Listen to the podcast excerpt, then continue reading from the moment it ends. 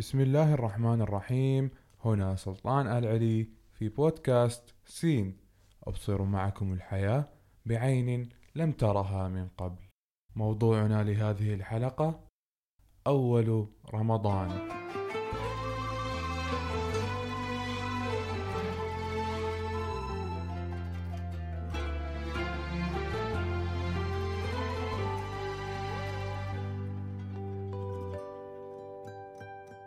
تزدحم الشوارع بصوت أبواق السيارات تمتلئ عربات التسوق بقوائم المشتريات. تنبيهات تلو تنبيهات تهنئات ومباركات. ترتفع الصلوات تكثر الدعوات. اجتمعت لتعلن أن شهر الخير آت رمضان يا أمل النفوس الظامئات.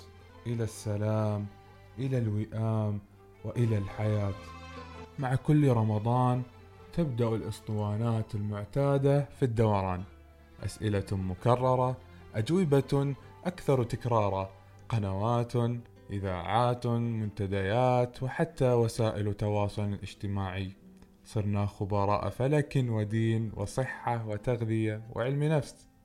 فعندما يبدأ تحري الهلال نعلم أن وقت ولادته هو أول الأسئلة. التي يطرحها الفلكيون وحتى الأميون.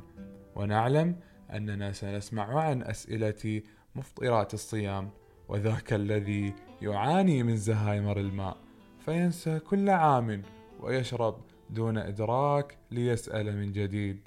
وتلك النصائح الطبية التي تعطى لتجنب الصداع والإرهاق ونوعية الطعام للنظام الصحي الذي لا يتبعه أحد وستأتي الأسئلة عن ركعات التراويح ثمانية أم عشرين وهل هي فعلا ركبت في الباص كل الشياطين؟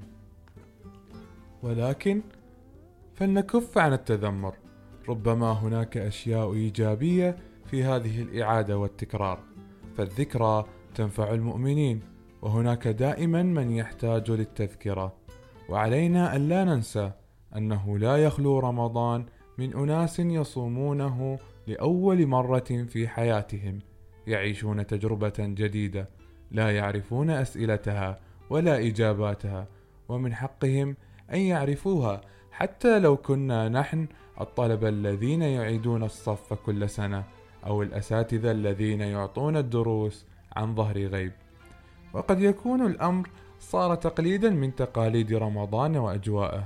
مثله مثل اجتماع الأهل حول مائدة الإفطار كل مغرب والسهر حتى صلاة الفجر كي لا يضيع الأجر وقيام كل ليلة بالدعاء والوتر ربما صارت هذه الأسئلة تقليدا رمضانيا سنستغرب اختفاءه لو أنها هي اختفت لكن ماذا لو كان هذا رمضانك الأول فعلا؟ في الحقيقة أن هذا الأمر قابل للحدوث كل عام كل رمضان قابل لأن تجعله الأول إذا كنت ترغب في ذلك. نحن نمتنع في هذا الشهر عن ثلاثة أشياء أساسية وهي الطعام والشراب والجنس.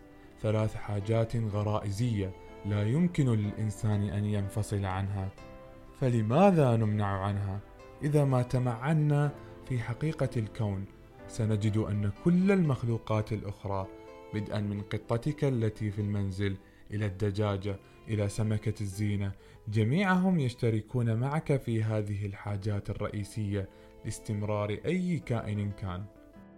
إذا رمضان يأتي ليخبرنا أن هناك في هذه الحياة ما هو أكثر من تلك الأشياء الثلاثة، هناك ما هو أسمى لتبلغ إنسانيتك.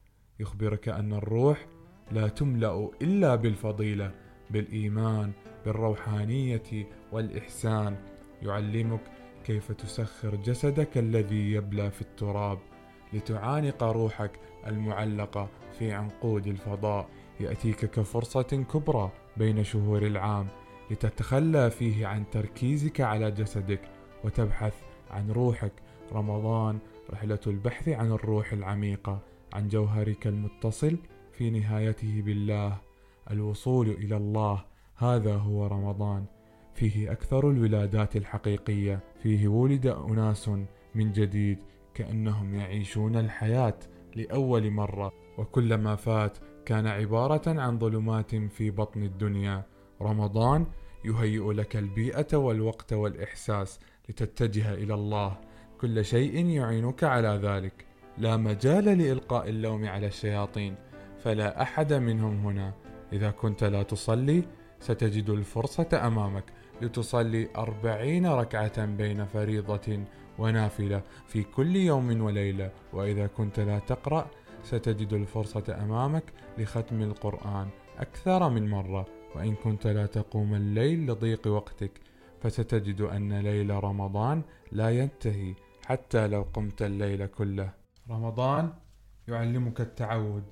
النفس تحتاج للوقت والاعتياد حتى في الدين.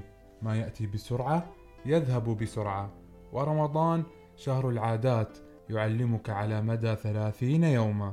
كيف تترك عادة سيئة وتبدأ عادة حسنة مكانها؟ كيف تلتزم بكل شيء؟ بصلاتك بقرآنك بقيامك؟ حتى بخطتك للجدول الغذائي التي تؤجلها كل شهر. هذا وقتها ثلاثين يوما وليس يوما واحدا فقط. قد يكون كل هذا أيضا مكررا تسمعه قبل كل عام وتخرج من رمضان ويعود كل شيء لسابق عهده بل حتى قبل أن ينتهي رمضان. كل ما يتطلبه الأمر في الواقع أن تعقد النية بقلبك على أن لا يكون رمضان كمهمة مؤقتة في حياتك أو كعلاقة عابرة على أن لا تكون الصلاة مجموعة حركات تؤديها بشغف أقل من حركاتك في الصالة الرياضية على أن لا يكون القرآن كتاب وضع لك في منهاج الدراسة وعليك أن تكمله. حول رمضان من أيام معدودات إلى منهج الدهر كله والصلاة من مجموعة حركات إلى اتصال روحي مع الله والقرآن من كتاب مدرسي إلى كتاب تقرأ فيه حياتك بماضيها وحاضرها ومستقبلها. نصيحة من سين. إلى أولئك العازمين على شراء الآخرة قبل الدنيا.